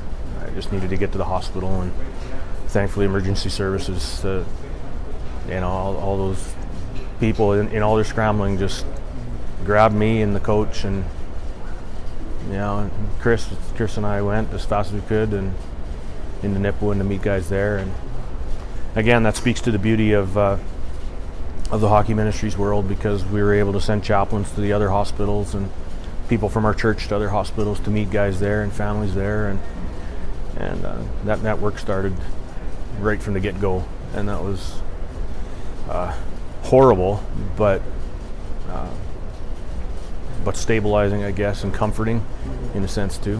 Finally, Brandow talked about what the next few days and weeks will be like. Oh man, I, you know, wisely, I, I think. Uh, well, my kid's school was canceled today, um, just to give. I think teachers a chance to just unload this a little bit and figure out how do we tackle this and how do we treat this and and parents have got to wrestle with that too. Um, you know, a lot of kids come here idolizing the Broncos and, and watching them. Some of these are billet parents that you know go downstairs to an empty basement, and it, and so some of this just needs to be a processing, and it's going to sink in after you get out of maintenance mode. But you know, the reality is a lot of this, a lot of the supports are going to disappear in a week or two weeks, um, and that's when the real hurt and heartache for the families and in the community. That's when those those voids are going to need to be filled, and, uh, and so that's, I guess that's the continuing unique calling that we have. Is we're not just on the outside. We're our church is here. Um, I'm here, and and uh, there's hundreds of other people in this community that want to help, and and, uh, and so there is support here. But in the in the long run, it's going to be a long, long, slow heal. That's the uh, team chaplain of the Humboldt Broncos, Sean Brandow, talking to our global news team in Humboldt this morning. Uh, you know, in small towns, you grew up in a small town, Christian. Mm-hmm. You know how sport galvanizes a community, and and this is why it's hurting so much for the folks in Humboldt because the Broncos were the center of community to a great extent for a lot of people. Maybe even mentioned in the same breath as church for a lot of folks, and so it's a double edged sword here because that's why they're hurting so much. But I believe ultimately it's that togetherness, that community pride that originates with the Broncos that will help these people get through this ultimately. And that's the juxtaposition of last night's vigil, right? To have it at the arena on the ice, you can see the logo with the flowers laid about the logo. It's the place where they go to heal, where they go to bond, and it's also the place, you know, last night where it's very raw. And the people that you watch there, you go to watch, you'll never be able to see play again in that building. So from that angle, it's it's certainly you know bittersweet to go back into that arena for a lot of those people. And obviously, we can't ever understand what it's like for them to go back into that building, but the bonds that they have with everyone in that community is what ultimately will help them get through. Global News reporter Christian O'Mel, thank you very much for joining this morning on 680 CJOB.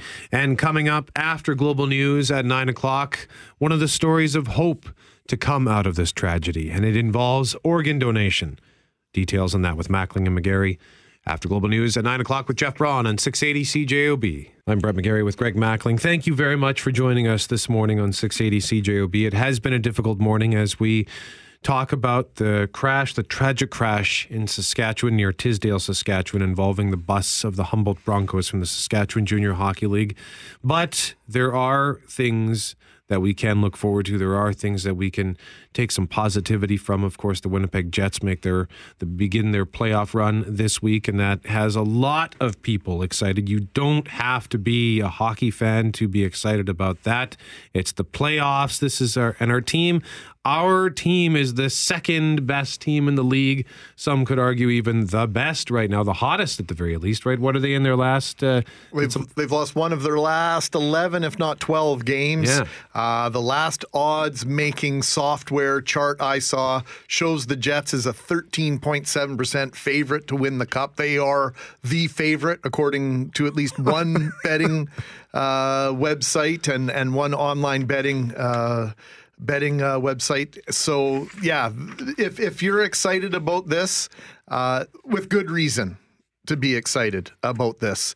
Uh, I know that the, the Jets haven't had a ton of success either versions 1.0 or 2.0, uh, but I I think a lot of us and a lot of you feel that uh, it's going to be different this time around. Uh, I just want to get that first win under the belt, and and, and I think people will uh, feel a lot better about things. A lot of pressure on the Jets to win that first game on Wednesday night, without question. Indeed, there are many who are hopeful for the game on Wednesday. And when it comes to hope, sometimes hope does spring out of tragedy. And the family of 21 year old Logan Boulet made a painful decision following the bus crash in Saskatchewan that will result in hope for others. The Lethbridge native was taken off life support over the weekend. Boulet was an organ donor, and now six people in need are receiving the gift of life, and others or other of his organs will go towards science for research. So to talk more about organ donation. We are joined by a physician with Transplant Manitoba, Dr. Faisal Siddiqui. Dr. Siddiqui, good morning to you. Good morning to you guys. This is a powerful story in a time of tragedy, Dr. Siddiqui. I agree. Um, it's always amazing when families in uh, difficult situations can honor the wishes of their loved ones and give this amazing gift to help other people live through a disease that may leave them at risk of dying. So, when we hear about six, up to six people receiving the gift of life from Logan Boulet. can you qualify that for us a little bit? Can you give us an idea of how that might work? Sure. So, um, without knowing the details of uh, Mr. Boulet's case, I can tell you that in general, when a person who suffers an injury that makes them a potential organ donor, um, there's organs that are assessed to see if they're healthy enough to be transplanted into another human being and if the family or if the patient wishes are to transplant and the family is in agreement with that then teams like ours and like they're doing uh, across Canada teams like all across Canada do.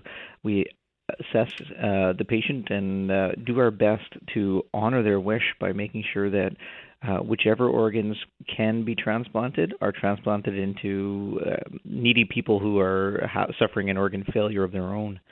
Um, it's a long process. It's a lot of uh, tests and to make sure that the donor has uh, organs that are healthy, but there's also on the other side the recipients have a lot of tests to make sure that they can accept a new organ if needed. Dr. Siddiqui, how? I mean, and obviously it's it's tragic that uh, this young man uh, did not make it. But how beneficial, how crucial was it to the process that Logan Boulet was still alive while the organs were being harvested? Yeah. So uh, organs, once a person passes away and their heart stops beating, the tissues and the organs don't don't survive very long before they're not usable.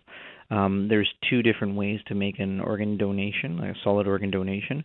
One is when if you meet the criteria for brain death, uh, then your organs can be transplanted into a recipient, and that includes the heart or the lungs or the liver, the kidneys, um, the pancreas, the small bowel. Uh, so there's a long list of organs that are potentially uh, transplantable in patients who have a permanent severe brain injury to the point of brain death. And there's a very strict criteria for that. There's another path of donation which is called donation after cardiac death, and that's where someone who's expressed a wish to donate but hasn't met that strict criteria for brain death, once their heart stops after an appropriate amount of time, their uh, their organs are considered for transplantation, and that consideration and the testing happens all before their heart stops but their hearts is um, they're taken off life support and they're once their heart stops off life support if that happens within the right uh, circumstances then those organs can some of those organs can be considered for transplant including the liver and the kidneys. Um, so it's um, it's a, again a wonderful gift to help up to three people live uh, or as many as eight people can uh, be helped by a uh, donor who's suffered a brain death.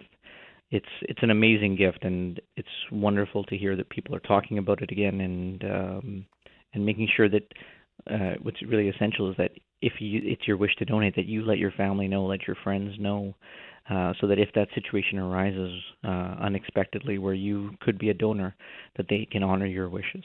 Dr. Faisal Siddiqui joins us now. He's a physician with Transplant Manitoba, and we also understand that uh, Logan uh, donated his his body and his organs to science. Something that my 91 year old grandfather did as well. And you mentioned the whole process about assessing these organs uh, as to whether or not they're suitable for transplant. I was fascinated during the process after my grandfather's passing of the entire process of assessing as to whether or not he was suitable to, as we put it, uh, this is the spin we put it in my family, to get into university, to finally get into school at the post secondary level, because uh, uh, that, that's really how I want to remember that donation on my grandfather's behalf. Yeah, that's a wonderful spin to apply. And, uh, you know, that kind of gift that your grandfather wanted to give is is a great example where um, I think Manitobans and Canadians in general, we're generous people. We want to give that gift and we want to help other people.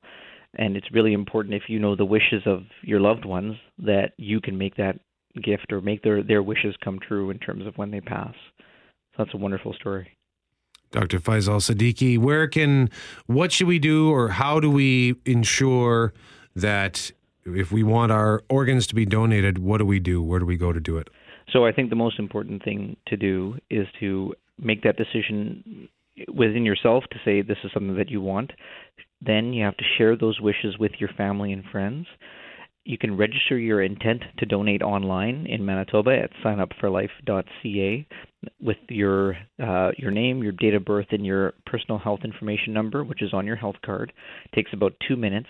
You can register your intent, and it's an enduring registration of your uh, wishes if uh, the situation arises where you've suffered an injury and you could be uh, near the end of your life and you could donate your organs, um, our organ donor teams can access that information once you reach kind of the basic criteria to consider donation. And if your family isn't aware of your wishes, they can share that you know on this date uh, of this year, your loved one actually went online and registered their intent to donate, and it just makes sure that your family knows the wishes, and then once the family agrees and uh, your wishes are clear, we can proceed with that process. But I think the first step is make a decision for yourself, share that information with yourself, register your intent to uh, donate online. What's that website one more time, Dr. Siddiqui? Sure. Signupforlife.ca. That's our website. We have over 23,000 Manitobans have registered their intent to donate, and I think it's only going to grow. Dr. Siddiqui, thank you for this. No problem. Thank you, guys. Dr. Faisal Siddiqui, physician with Transplant Manitoba. 915 on 680 CJOB. We're also hearing that blood donations have increased to Canada Blood Services in the wake of this tragedy in Saskatchewan. People looking for ways to make a difference, Brett, to to do something from afar, and uh, this is a tremendous way to to honor the victims. That was actually some something similar happened in Germany over the weekend where there was that crash. There was somebody crashed into a crowd, and uh, there was a call at the hospital for blood donations, and they had so many people show up. They had a monster lineup that they actually had to call it off and say we've got too many people coming to aid. So it's good to hear that uh, even in in the wake of such tragedy, that there are so many people willing to provide their generosity. Uh, also, financial support, the GoFundMe page in support of the Humboldt Broncos, uh, which once again, just in case you were not aware. Was set up on Friday with the goal of raising $10,000. It has now raised $4.893 million. That is just incredible. On this difficult day for so many of us, we appreciate your feedback at 780-6868. I just know him as Gravy. A lot of you know David Graves. He has joined us on this program several times. Uh, the last time was from South Korea as part of the Israeli bobsleigh and skeleton team. He's back in Winnipeg. And uh, David, uh, nice to see you. Sorry, it's uh, under these circumstances. You mentioned the fact before we came in here that if not for social media, you and I might not have ever stayed in touch. Uh, we have so many common friends, but life being what it is, uh, Facebook has uh, really uh, allowed us to to connect on, on a different level. So uh, and follow each other's paths, I guess. Yeah, absolutely. So uh, a part of your past that I had no idea of happened in 1979. Tell us the story. You're so good at that. Um, yeah, I, it's funny. My my cousin, my first cousin, just mentioned to me that how how did I not know that? We went to school together. We were the same age. She had no recollection of that, but um, I just did it as a as a post on Facebook. To uh, you're one of your um, your uh, guests earlier commented on how uh, these types of incidences bring back things to other people that may have had a similar uh, experience. So, as a 12 year old, I was uh, playing hockey and uh, on a team that uh, every other year went down to Minneapolis or St. Paul. Um, and uh, so we were a bus a busload of kids and driving down uh, early morning. We passed uh, about I guess about a few miles past Grand Forks and. As I as I wrote, I remember the bus driver screaming something like "Hold on" or "Look out!" And as I was looking out towards the front of the bus, I saw the ditch coming and the snow flying, and the next thing I knew, the bus flipped over.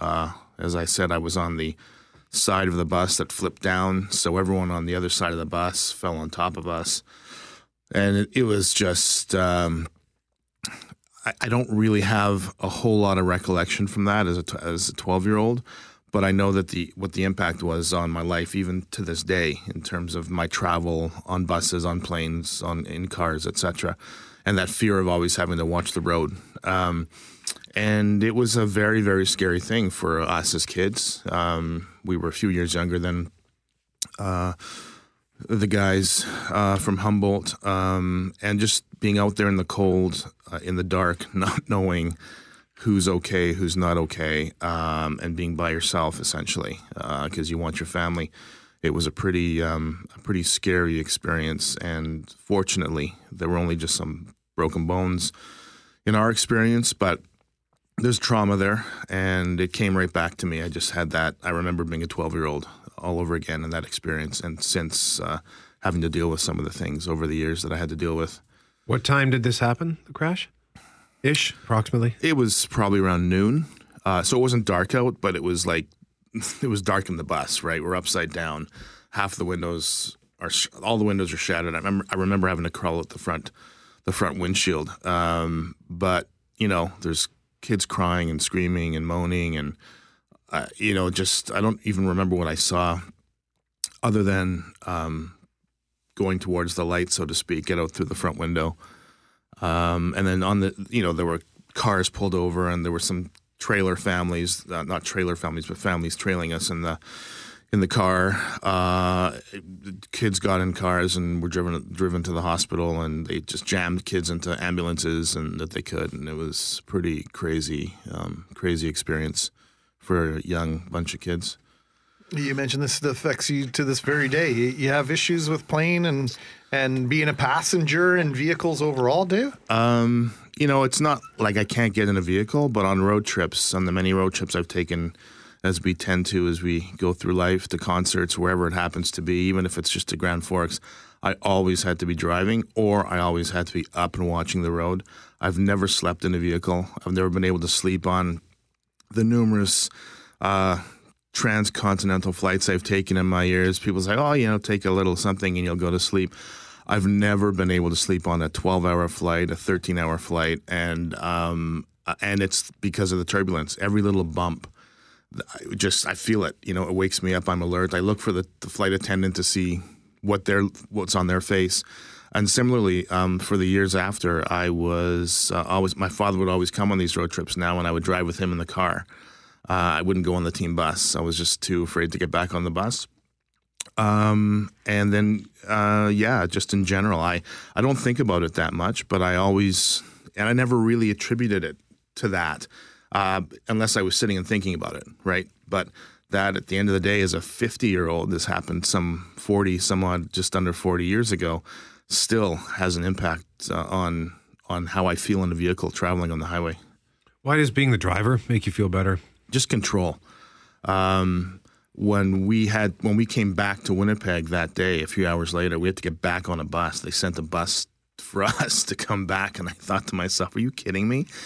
How am I going to get on a bus? And I literally refused to get on that bus until finally they they convinced me, and I had to sit right behind the driver. I sat and I watched, and every little semi we passed, and every little bobble in the road, uh, and it was nighttime now. Um, I was just I was clenched the whole time the two hours back to Winnipeg. So now I just prefer to be in control of the vehicle. I'm very cautious when I drive, uh, even though some people think I speed when I drive, but I'm always wanting to be in open space, right? I want to be ahead of the pack and where I can control what's in front of me.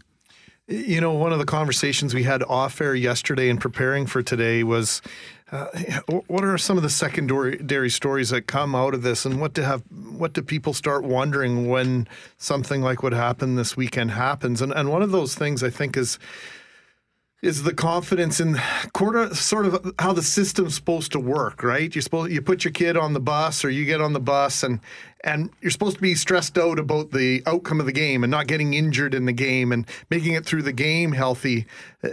The part of getting from A to B is the part that we take for granted, and and mm-hmm. that's clearly uh, was shaken in your case and will be uh, uh, an issue for a lot of people after this past weekend. I had some comments from mums and dads of uh, hockey parents and soccer parents, just people that I, I spend my time with, who first of all didn't know this story. I don't talk about this obviously very often.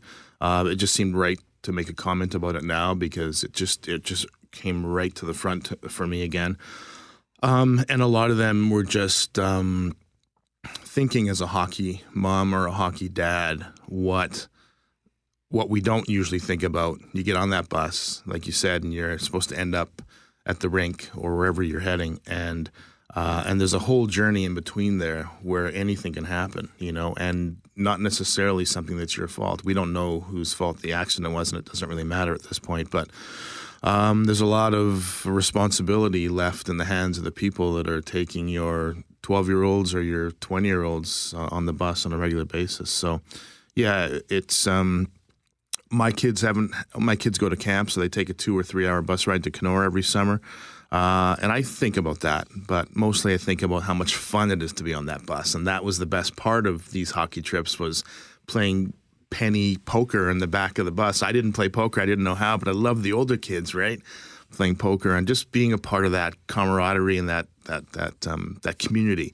Uh, and then it gets a major disruption when something like this happens. Did you were you ever able to enjoy that kind of camaraderie again on those bus rides after that? Well, you know, ironically, I, about a year later, I um, it was the fall, and my soccer team went to Calgary for a road trip, and I was really, really nervous but it was it was the fall, so the weather conditions were better. So part of it was winter driving, and and and um, I was able to do it, but that was my first that was my first time back on a bus, and it was very difficult for me. And again, I I was kids are sleeping, and everyone's sleeping on the bus. It's a twelve or thirteen hour bus ride, whatever it was, and I was up the whole time watching through the window. Uh, I wasn't able to totally relax. I did enjoy being on the bus with the team, um, but um, there's that just that thing in the back of my brain. My kids sort of make fun of me with my little anxiety around travel and things like that, but. Uh, and I don't really attribute it to anything until something like this happens. And as I sat down the last couple days thinking about like how I travel, it, I realized once again that this thing that happened in 1979 has played a major role in how I feel when I'm traveling or when my kids get on a bus. That um, you know, I'm sure many people will now be thinking about because of the tragedy in Saskatchewan. So, Dave, thanks for this. Thanks for having me. We very much appreciate uh, seeing you once again. David Graves, member of a hockey team involved in a crash in 1979. He sent us uh, a copy or an image of the front page, or pardon me, a front page, but a page from the Tribune a bus from Winnipeg has brushed with tragedy in North Dakota. And there's a picture of an ambulance, and beside it is the bus on its side uh, in the ditch. So thank you very much uh, for sending us this. Thanks, guys. And the question of the day, by the way, at cjob.com. If you find that your private data has been compromised, will you leave Facebook? Yes or no? Question of the day from Mr. Furnace. Don't call them first. Get two quotes before you call them.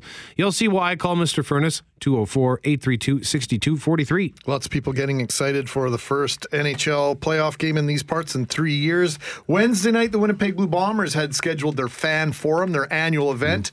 For Wednesday night, they have postponed that, so stay tuned. They will let you know when they've rescheduled that. They didn't want it to conflict with your priorities with hockey. So being a good neighbor, the Blue Bombers. So thanks to Mike O'Shea, Kyle Walters, and Wade Miller at the Blue Bombers for uh, shifting things around. No shifting around today. Jeff is No. here at 10 o'clock as planned. Well, you, you mentioned the, the playoff run, uh, Greg, and of course, this this city is going to have so much fun with the playoff round, and, and, it, and it may be therapeutic for hockey fans everywhere, especially in playoff cities, to to use hockey to bring us together. It's it, it's torn our hearts out. Hockey has torn our hearts out in Canada this week, but it may also serve to bring us together, and I'm, I'm hoping that that's what happens. You know, a lot of these NHL players can relate so closely to what happened because most of them are not very many years removed from riding the buses themselves. It, it's it, it's such a huge part of of who they are, what they grew up with. They started riding the buses as little boys and rode those buses all the way through junior and some of them into minor pro uh, at the AHL level or the East Coast League or wherever. I mean, that's a lot of bus travel. Mm-hmm. So these guys understand uh, what it is, and you know the, the the tens of millions of kilometers of bus travel all over North America every year, not just by hockey teams, all, all sports teams, band trips. Uh, You know, school trips of all kinds. Uh, it is, and passenger buses. Th- these things are so exceedingly rare, and there's no explaining. There's no explanation. There is no why. You know, why didn't the one of those vehicles clear the intersection a second sooner? Th- There's no way to explain that. There, you know, and and we even saw that in the vigil last night with some some people who are pastors, religious faith leaders, and they they can't explain it. There is no there is no way to understand or explain this kind of thing. But I want to open up our phone lines this morning and let just and anything you want to vent or talk about about what happened in Humboldt. Uh, I think it's important that we just whatever it is you feel compelled to say. I want to give you a chance to say it. Yeah, I agree with you very much. Geoff Currier coming up after the 10 o'clock news on 680 CJOB. Thank you very much, Jeff. Hal Anderson from 1 until 4. Richard Cloutier with Julie Buckingham from 4 until 7 on the news. And then coming up tonight, One Great City Brewing Company on Ness at Madison Square. We will be having our grand finale event for Win Local with 680 CJOB. All of the qualifiers who got their ticket in through Mackling and McGarry and through the news with Richard and Julie will be joining us today, uh, tonight. And someone will win all that good stuff. We'll be doing our best to draw your name or not draw your name without discrimination based on when you won. Uh, we're obviously hoping for a listener that qualified during Mackling and McGarry tonight. Jeff, we'll see you tonight. We will. I'm looking forward to it. Be a great night. Thank you, sir. And uh, have a great show from 10 to 1. Uh, Geoff Currier. I'm Brett McGarry. He's Greg Mackling, Shanley Vidal, and Behind the Glass Jerry, thanking you for listening to 680 CJOB. Global News with Jeff Braun is next.